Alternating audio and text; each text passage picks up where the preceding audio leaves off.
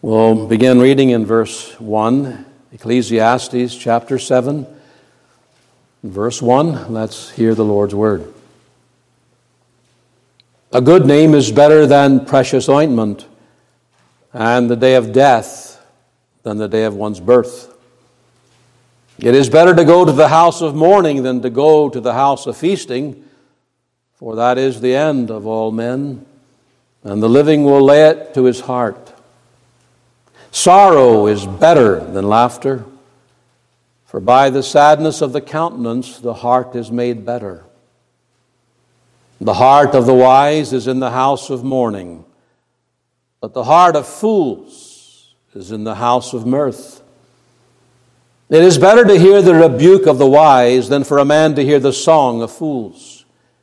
For as the crackling of thorns under a pot, so is the laughter of the fool. This also is vanity. Surely oppression maketh a wise man mad, and a gift destroyeth the heart. Better is the end of a thing than the beginning thereof, and the patient in spirit is better than the proud in spirit. Be not hasty in thy spirit to be angry, for anger resteth in the bosom of fools. Say not thou, What is the cause that the former days were better than these? For thou dost not inquire wisely concerning this. Wisdom is good with an inheritance, and by it there is profit to them that see the sun. For wisdom is a defense, and money is a defense, but the excellency of knowledge is that wisdom giveth life to them that have it. Consider the work of God. For who can make that straight which he hath made crooked? In the day of prosperity, be joyful. But in the day of adversity, consider. God also hath set the one over against the other, to the end that man should find nothing after him. Amen. The Lord bless the reading of his word for his own name's sake. Bow your head with me for a moment, please, in prayer. Let's seek the Lord together. Father in heaven, it is in the name that's above every name that we ask thee to draw near, to open the mouth and the heart of thy servant to preach the word of the Lord in the power of the Spirit, to open the ears and understanding of these thy people. They might know tonight that God had a word just for them. We we need, Lord, to draw near to Thee, and we cannot do that of ourselves. But we say with the Shulamite in the Song of Solomon, in that first chapter, Draw us, and we shall run after Thee. Do that, we pray. All for Thy glory we ask it. Amen. Amen. 1859. That is a very notable year in the land of Northern Ireland. In the spring of that year, there was a heaven sent revival that began to sweep through that small province. And it was a welcome sight to many of God's people. Prior to the move of the Holy Spirit, one minister described in his diary, he had been keeping the spiritual climate of that day in these words The cause of evangelical religion stood very low in Ulster. A general indifference and deadness reigned throughout the Protestant churches. That's a big statement. Northern Ireland, strong Protestant churches, 1859. And yet there was reigning throughout those reigning indifference and deadness. Another minister described his congregation before the revival in these words The people were not immoral, nor without a religious profession, but Laodiceanism characterized them. Laodiceanism. From my first entrance on the work of the ministry, I believed that the faithful use of the means of grace should be followed by their appropriate effects, as certainly as the tillage of a field is followed by a crop, or as diligence in any profession is rewarded with success. And bitter, therefore, was my disappointment as year after year passed and still no fruit appeared. What alarmed me most was the disinclination, almost hostility, of the people to hold prayer meetings. They appeared, for the most part, as if they thought they were well enough, and that I was unnecessarily disturbing them and drawing them off from their necessary industrial pursuits, so that I was led at times to think and to say that they had a greater desire to win half a crown than for all that God could do for their souls. All of that changed, of course, when, when God came down.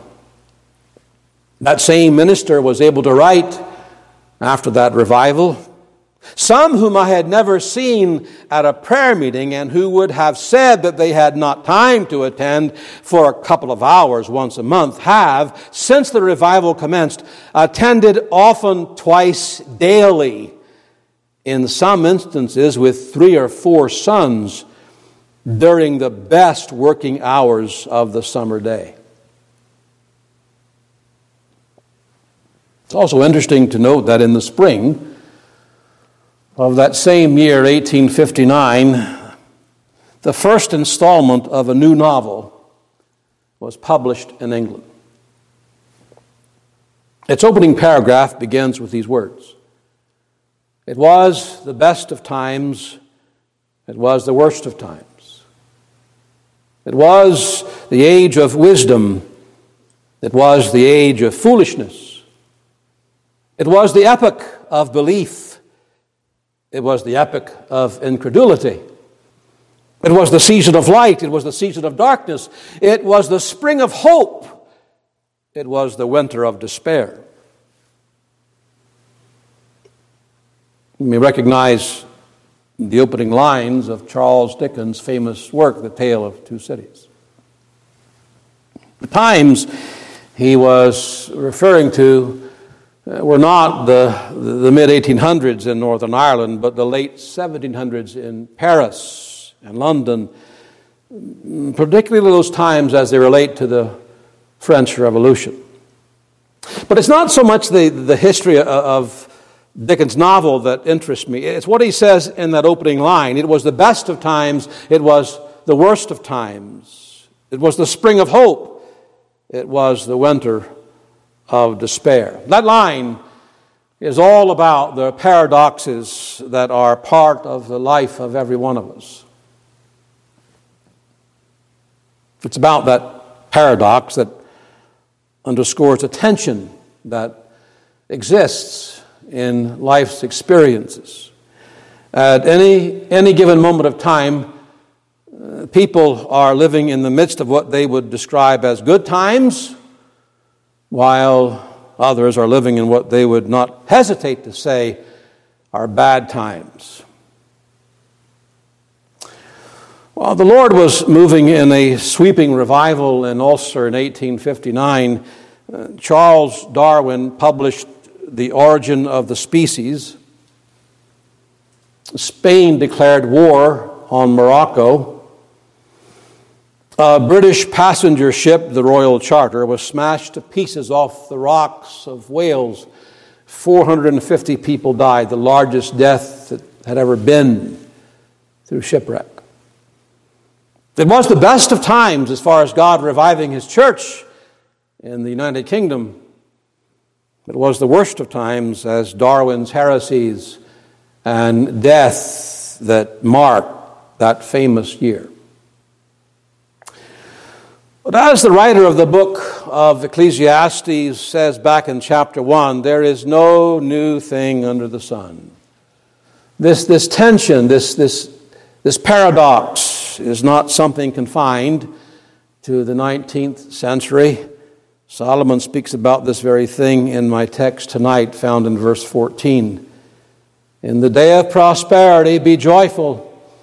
But in the day of adversity, consider God also has set the one over against the other to the end that man should find nothing after him. From that text, I want to speak for a little bit this evening on dealing with good days and bad days. Dealing with good days and bad days. My first thought is this in God's sovereign plan, our lives are made up of good days and bad days. Doesn't matter who it is. Our lives are made up of good days and bad days. The good days are called here in our text the days of prosperity. Bad days are called days of adversity. You notice that Solomon is speaking in a very matter of fact manner about these two seasons in man's life. He took it for granted. This is what he expected. This was part of the plan of God. There's going to be good days and there are going to be bad days. You can count on it.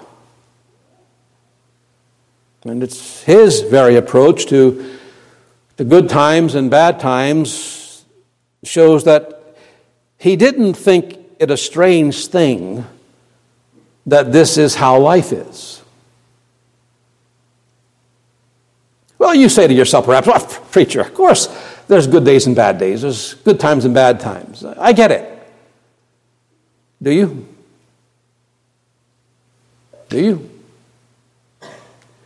Do your responses to the bad times indicate that you get it? That there will be good days and bad days, good times and bad times this side of glory? Oh, yes, when glory comes, it's all good time. It's one good eternal day. But right now, do you really get it that there are bad times and good times as part of God's plan?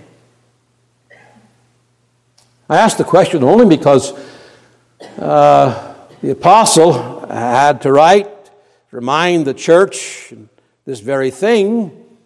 Peter says, Beloved, think it not strange concerning the fiery trial which is to try you, as though some strange thing happened to you. Like you weren't expecting this. It caught you by surprise. Did you really believe that there are going to be bad times? There's going to be bad days. Yes, he would write to them in chapter 1 You are elect according to the foreknowledge of God. Yes, you are a chosen generation. Chapter 2 Your royal priesthood. You are the people of God. You will have days of heaven on earth. You are so privileged. But you're going to have bad days. You're going to have days of fiery trials. You will have days of prosperity and you will have days of adversity. You will have good times and you will have bad times. Don't think it strange when the bad times come as though something strange has happened. As if you didn't expect it.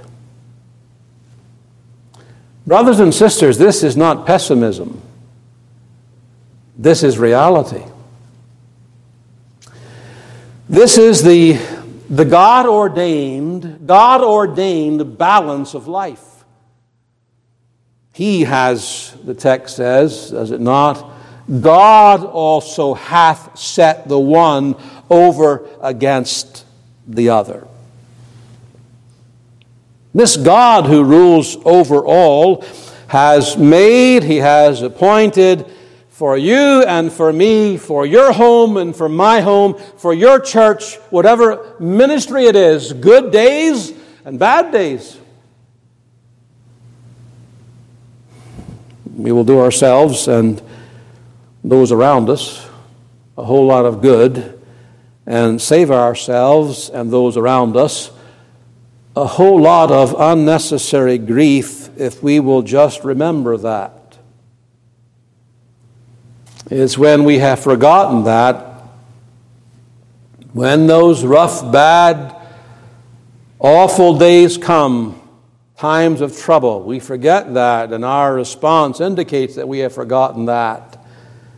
And we can respond to the bad days, the bad times, in a way that only makes them worse. And that affects those around us. And it's not a positive impact that it has. We become, to borrow a modern day expression, an influencer, but it's not for good. Why? because we have lost sight of this fact, this tension that will always be throughout our entire journey to glory. There are going to be good days, but God has appointed bad days, hard times.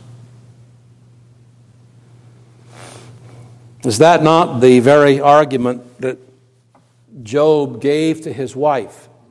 Here's a man who saw it. He understood this. His wife, after looking at the loss of 10 children, she's seeing her husband. He's living in constant pain. He can't sleep. I mean, his body is sores, crusted. Every movement, it was pain. And she said, You just should just curse God and die. What did he say?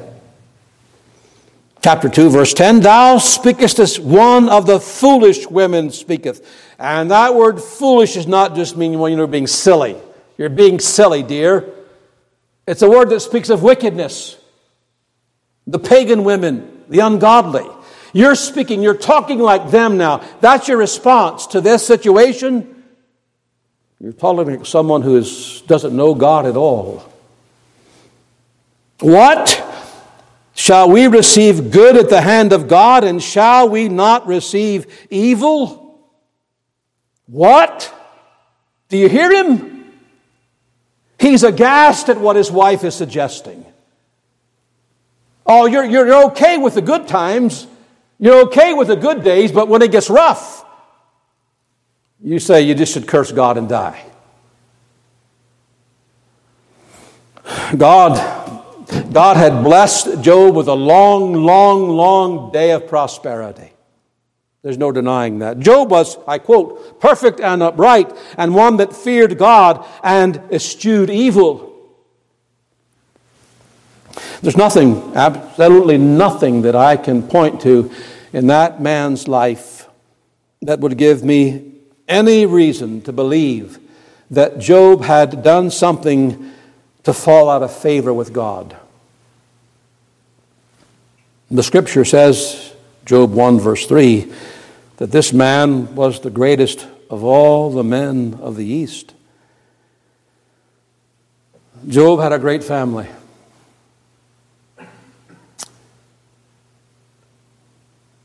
Job had great wealth.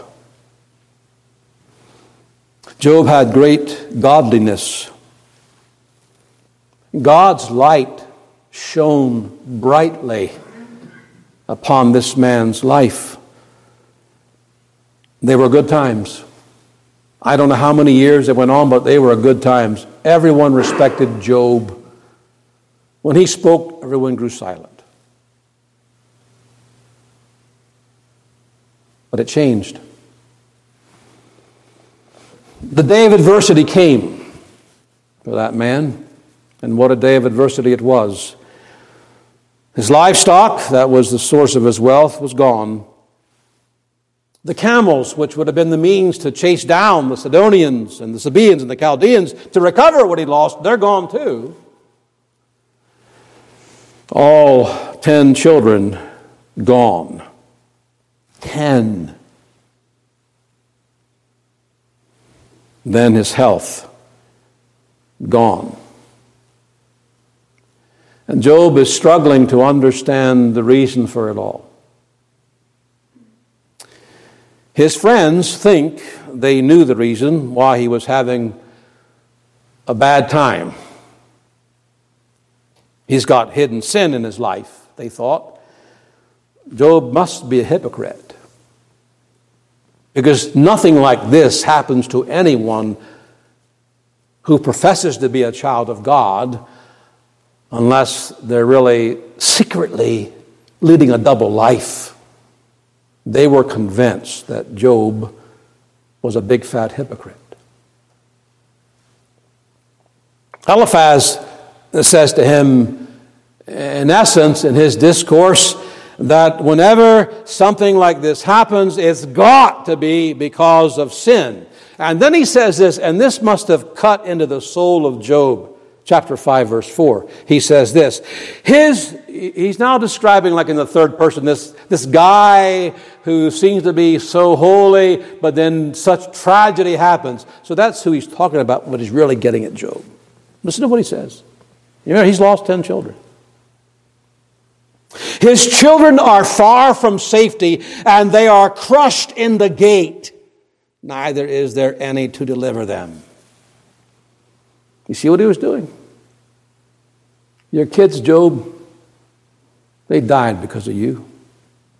The house fell upon them, they were crushed to death. It's all because of you, Job. God visited the iniquity of you upon your children.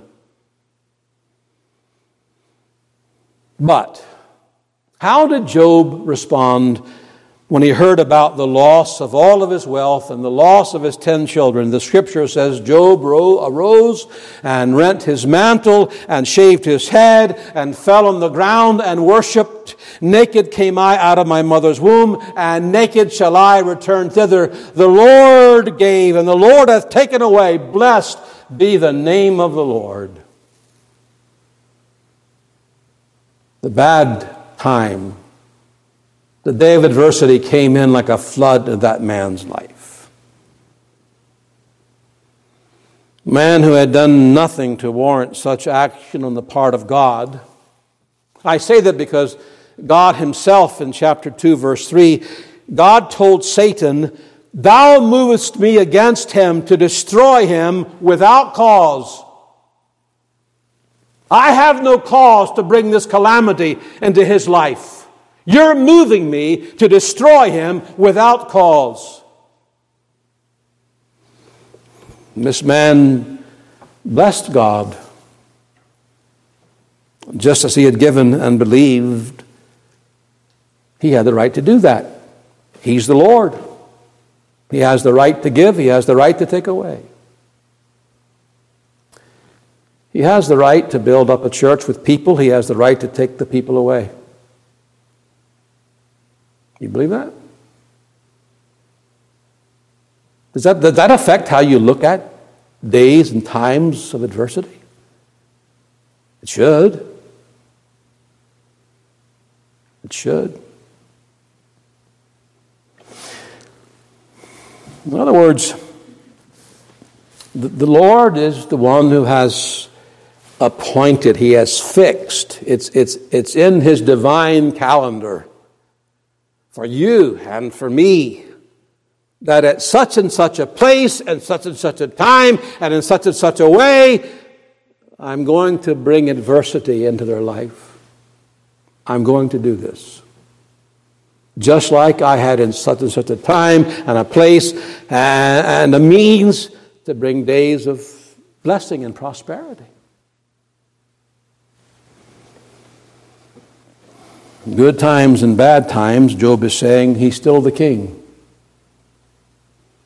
And He is worthy of my praise.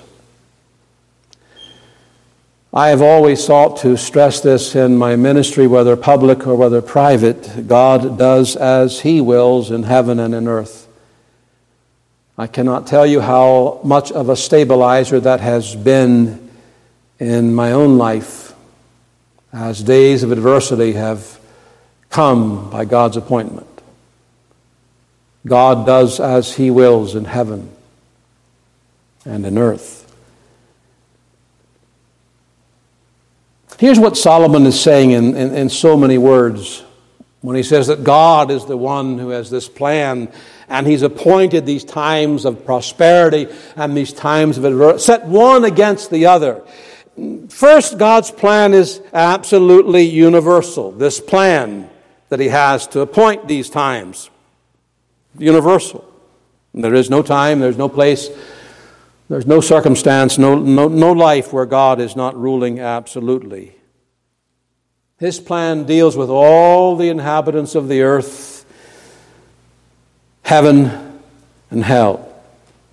He is Lord over everything. I know you confess that you believe that. We're all good Calvinists, right? We believe and love to declare that God is sovereign. So it's everything. His reign is universal. There's nothing that happens in your life, nothing that happens in mine, no matter how minute or how grandiose. It's His plan. God's plan is also absolutely sovereign. By that I mean what He does and doesn't do, when He does or doesn't do something, where He does and doesn't do something, how He does or doesn't do something is entirely His prerogative. He's God. That, that, that truth means that the appointing of the good days and the bad days in our lives is according to a plan. God does nothing by a whim, nothing haphazard. He always deals in his entire universe according to an eternal purpose, a divine plan which he has purposed in Jesus Christ his Son. Ephesians chapter 1.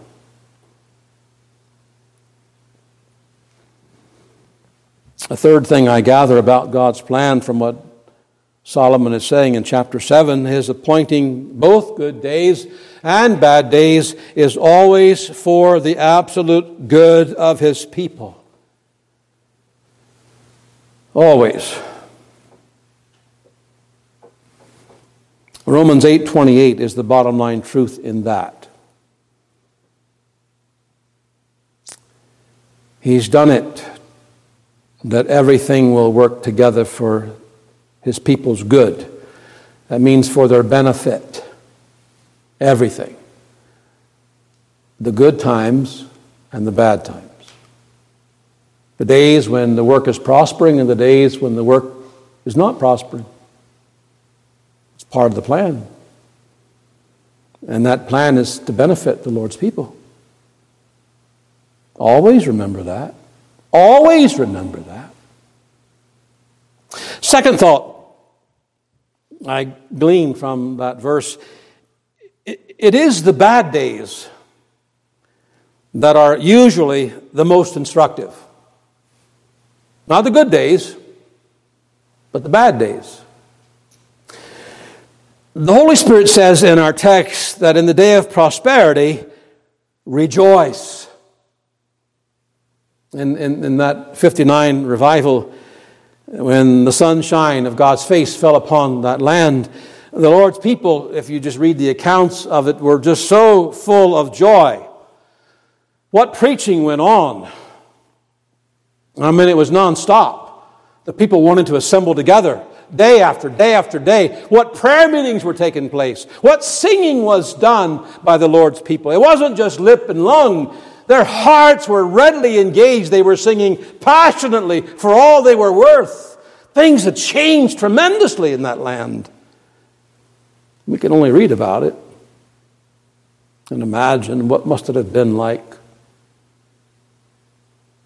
for the preacher to preach till midnight or one in the morning and he's hoarse. and they have to bring another preacher in because the people will not go home.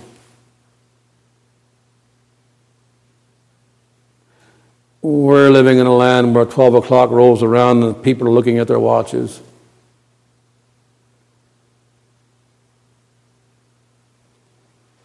Preach for an hour? Come on.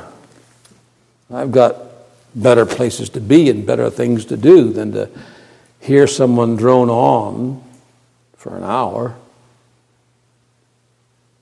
They were rejoicing because so much, it was a day of prosperity.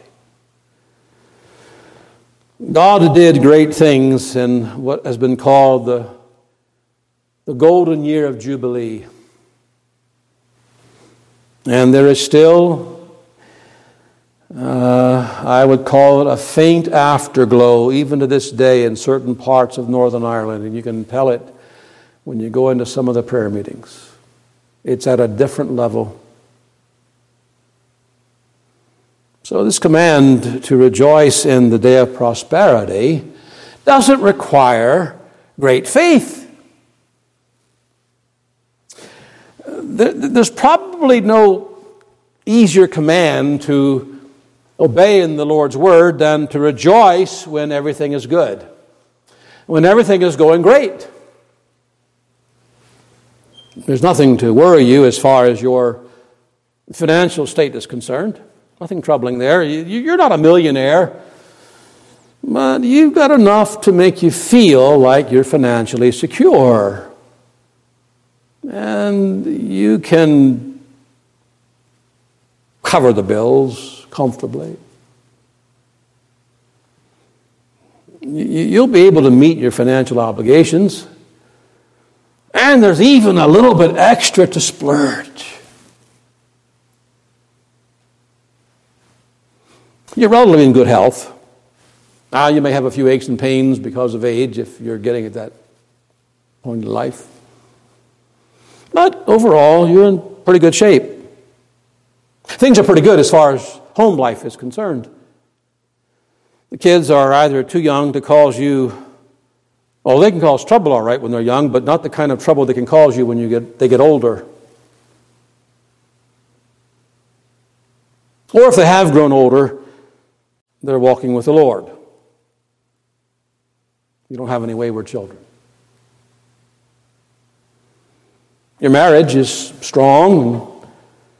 While neither of you would claim perfection, will be the day when either of you do claim perfection in marriage. You're able to, you're able to work through your problems and go on with God. It's a lifelong process, of course. You never arrive, there's always working through problems but you do.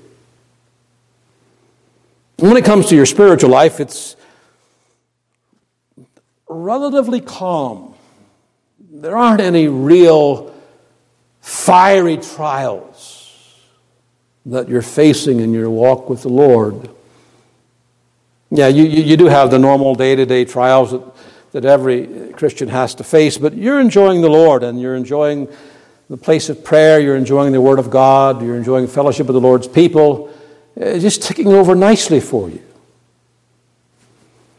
To take the, the words of Luke in Acts 9 as he described the early Christians, you're walking in the fear of the Lord and in the comfort of the Holy Ghost. Yes, you're, you're very happy to obey this command to rejoice in the day of prosperity. Of course, I'm going to be joyful in the day of prosperity. Lord, give me more of them, and the happier I'll be. But it's a different matter when you come to the day of adversity. The word adversity is that common Hebrew word raw. Sometimes it's translated evil. It doesn't necessarily mean moral evil, but calamity, adversity, distress. And the Lord's command on that day is consider. Did you catch that? Doesn't seem to be the right word that would parallel what he's just said in the day of prosperity, be joyful.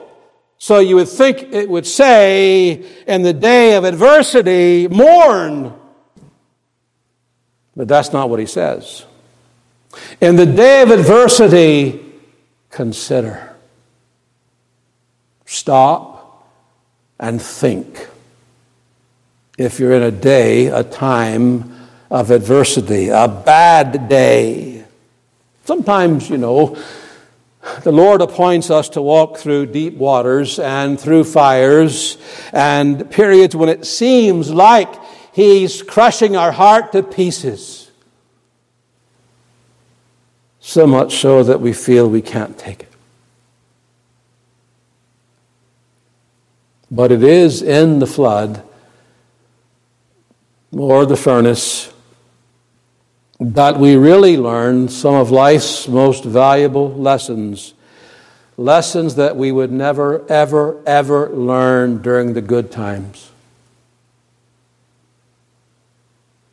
There's a school, there's a classroom that God has to bring His people into to teach them certain lessons that they can't learn when the sun is shining brightly.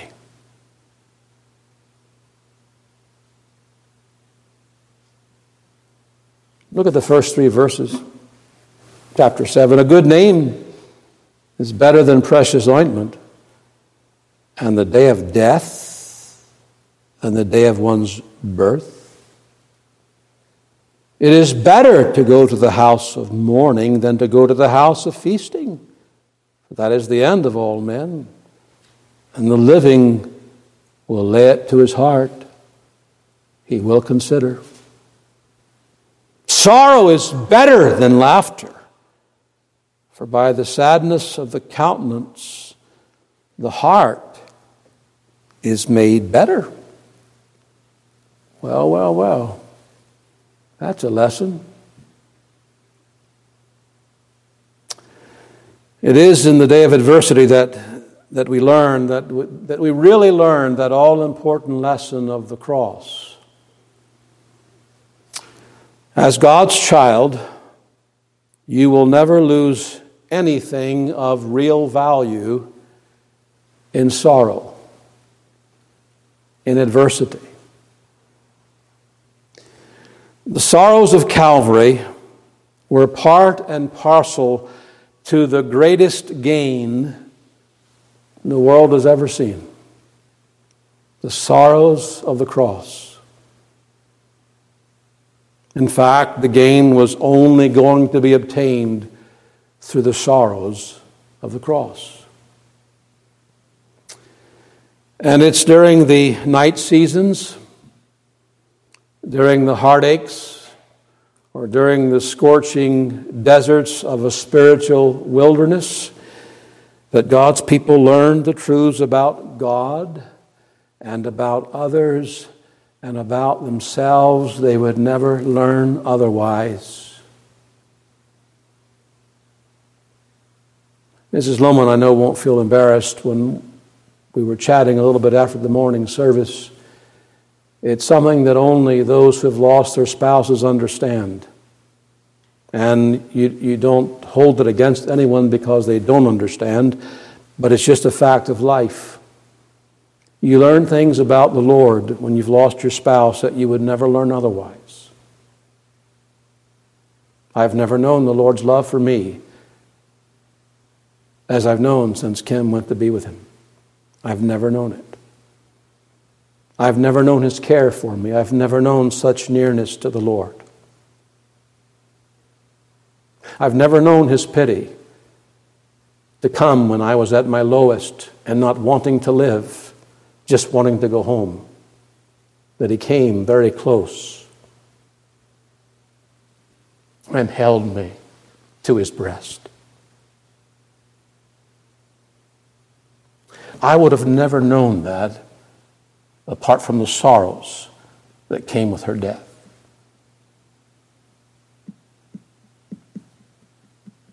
The poet wrote, I walked a mile with pleasure.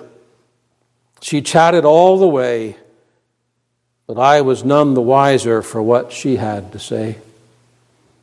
I walked a mile with sorrow and never a word spake she, but all the things I learned from her when sorrow walked with me.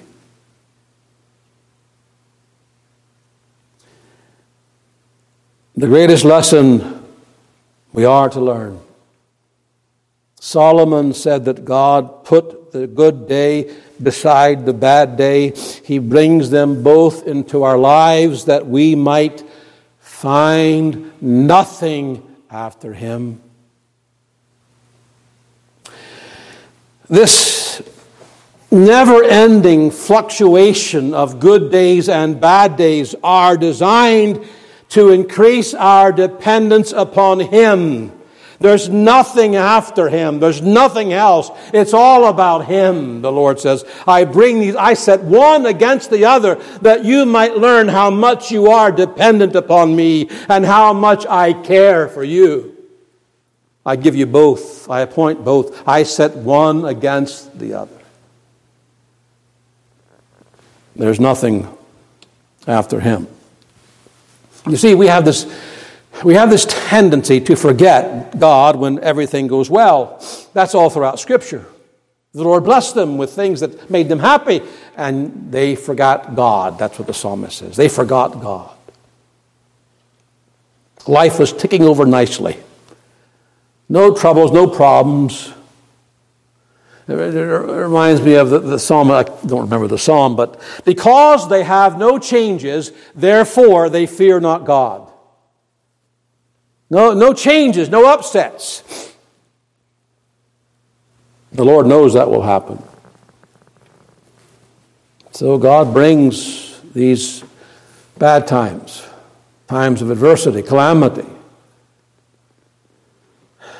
to remind us that not only is He in absolute control of everything, that He is actually directing all things, that nothing is happening by an accident, but to teach us that we cannot do without Him.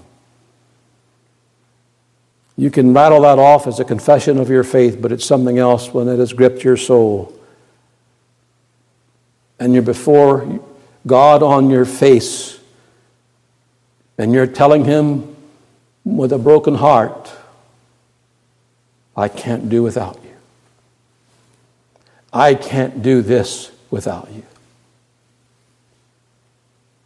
Tell me, is that not where you want to be? Let's be honest, is that not where you want to be in your life? Before the Lord crying out from your heart, I can't do this without you.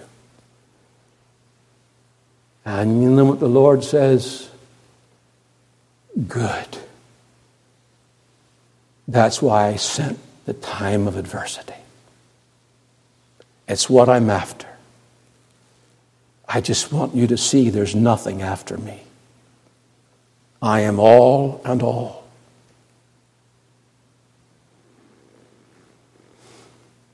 That is what we must consider.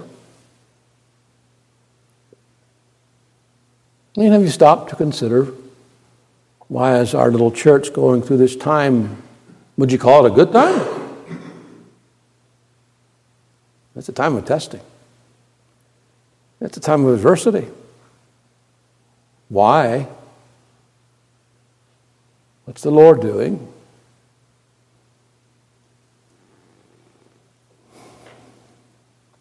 We learn during the bad days not to judge a book by its cover. Things are not what they always appear to be. The difference between appearance and reality is an important lesson to learn. You find that lesson in this chapter the day of death is better than the day of birth. It wouldn't seem to be that way. We always celebrate birthdays,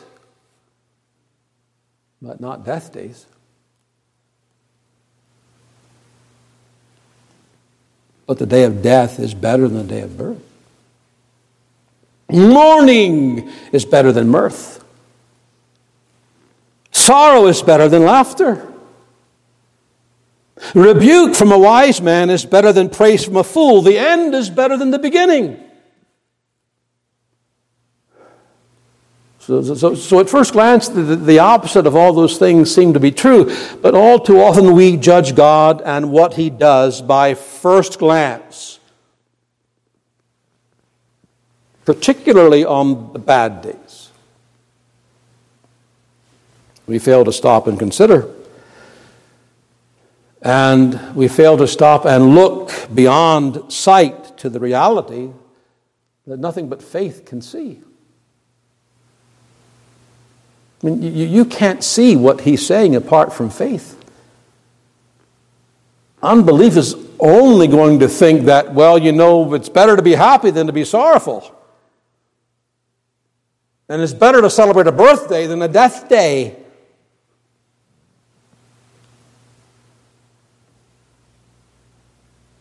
I don't think so.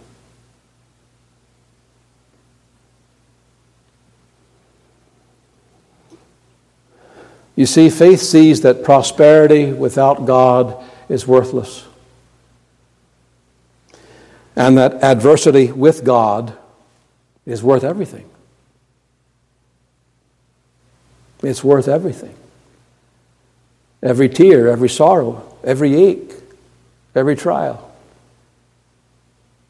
With God, it's worth everything. Third and final thought the effects that a right response to God's dealings with us on the good days and bad days, the effect that will have. Three things, and I'm finished. If we stop and consider, it will humble our pride. It's something that's always there. I don't know if I've ever told you, probably have. There enough times to quote my friend Spurgeon. He talks about dying to the sin of pride. And he says, Christians, well, I think his words were, we will not, sin will not die in us until we die. It's always going to be there. Pride. Pride. And the Lord knows it. Ah, but you see, when you stop and consider in a day of adversity, this is the Lord that's done this, and He's done this for my good, my help. I I see nothing after him. I need the Lord. If I, I, I can't do it without him, my, how that humbles us. And we need to be humbled. He hath shown thee, O man, what is good. And what doth the Lord require of thee but to do justly and to love mercy and to walk humbly with thy God. That's divine requirement. If we stop and consider, it brings us down low where we need to be. Mm. We all know the problems that pride causes. Only by pride cometh contention fighting, arrogance, hardness of heart. God says, I'm going to deal with it. I have appointed days of adversity to humble the hearts, to humble the pride of my people. It will also soothe our sorrows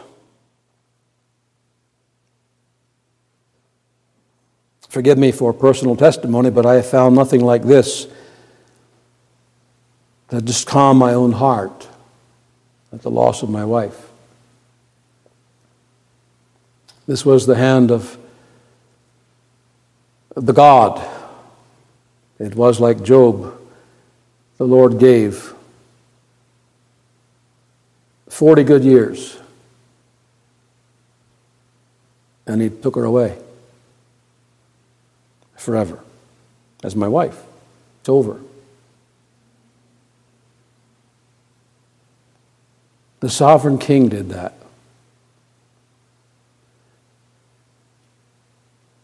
And the best thing I can do is to bow before him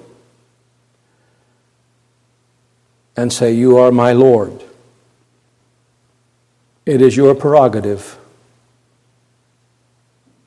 it's your will, and that's all that matters. The affliction did not come by chance, it did not come by the devil. It did not come because doctors weren't able to deal with brain tumors. Why did she have to have a type 2 meningioma and not a type 1? Which the vast majority survive. Why did it have to be near a blood vessel in her brain that they could not take it all out because of fear of nicking the blood vessel and her die on the table? Why? It was part of his plan.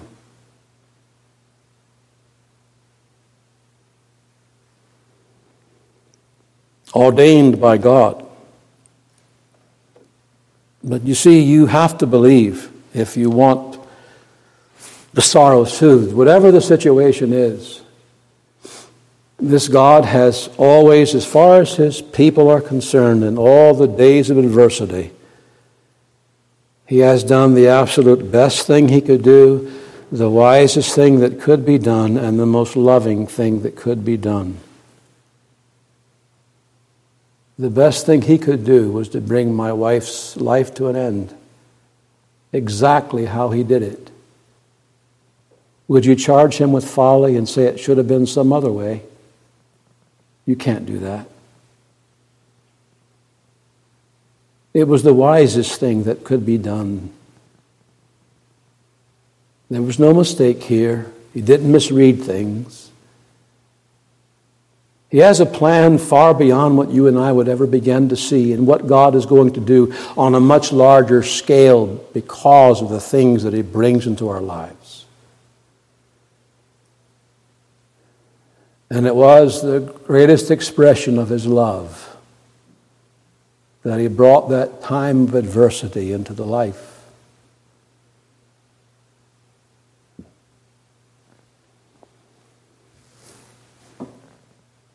That takes away the sorrow, you know, in a large degree.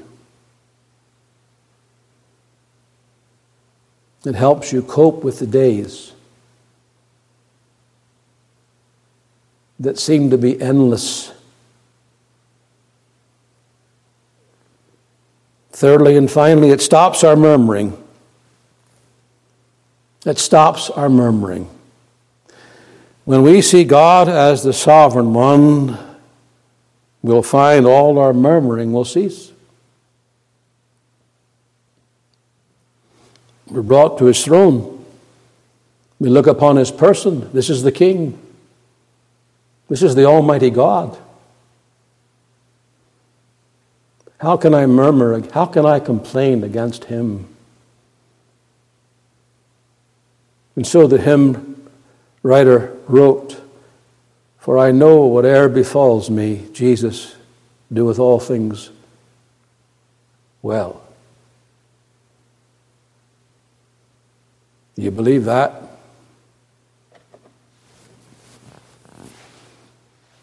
Yeah, you believe that during days of prosperity. But it's believing it in the day of adversity, the bad time, the trouble. It just stops the complaining. He's done what's right. And I'm content with that. Now, isn't that a great way to start the week? Isn't it now? What is going to be brought into your life this week? What news are you going to get? I don't know. I don't need to be afraid, though, and you don't need to be afraid. He's still doing all things well.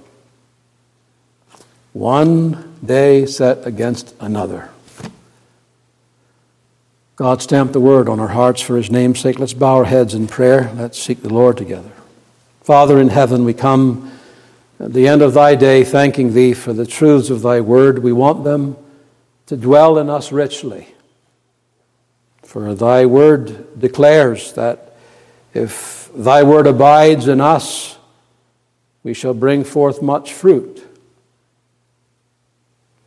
Prevent the devil from snatching away the seed of thy truth.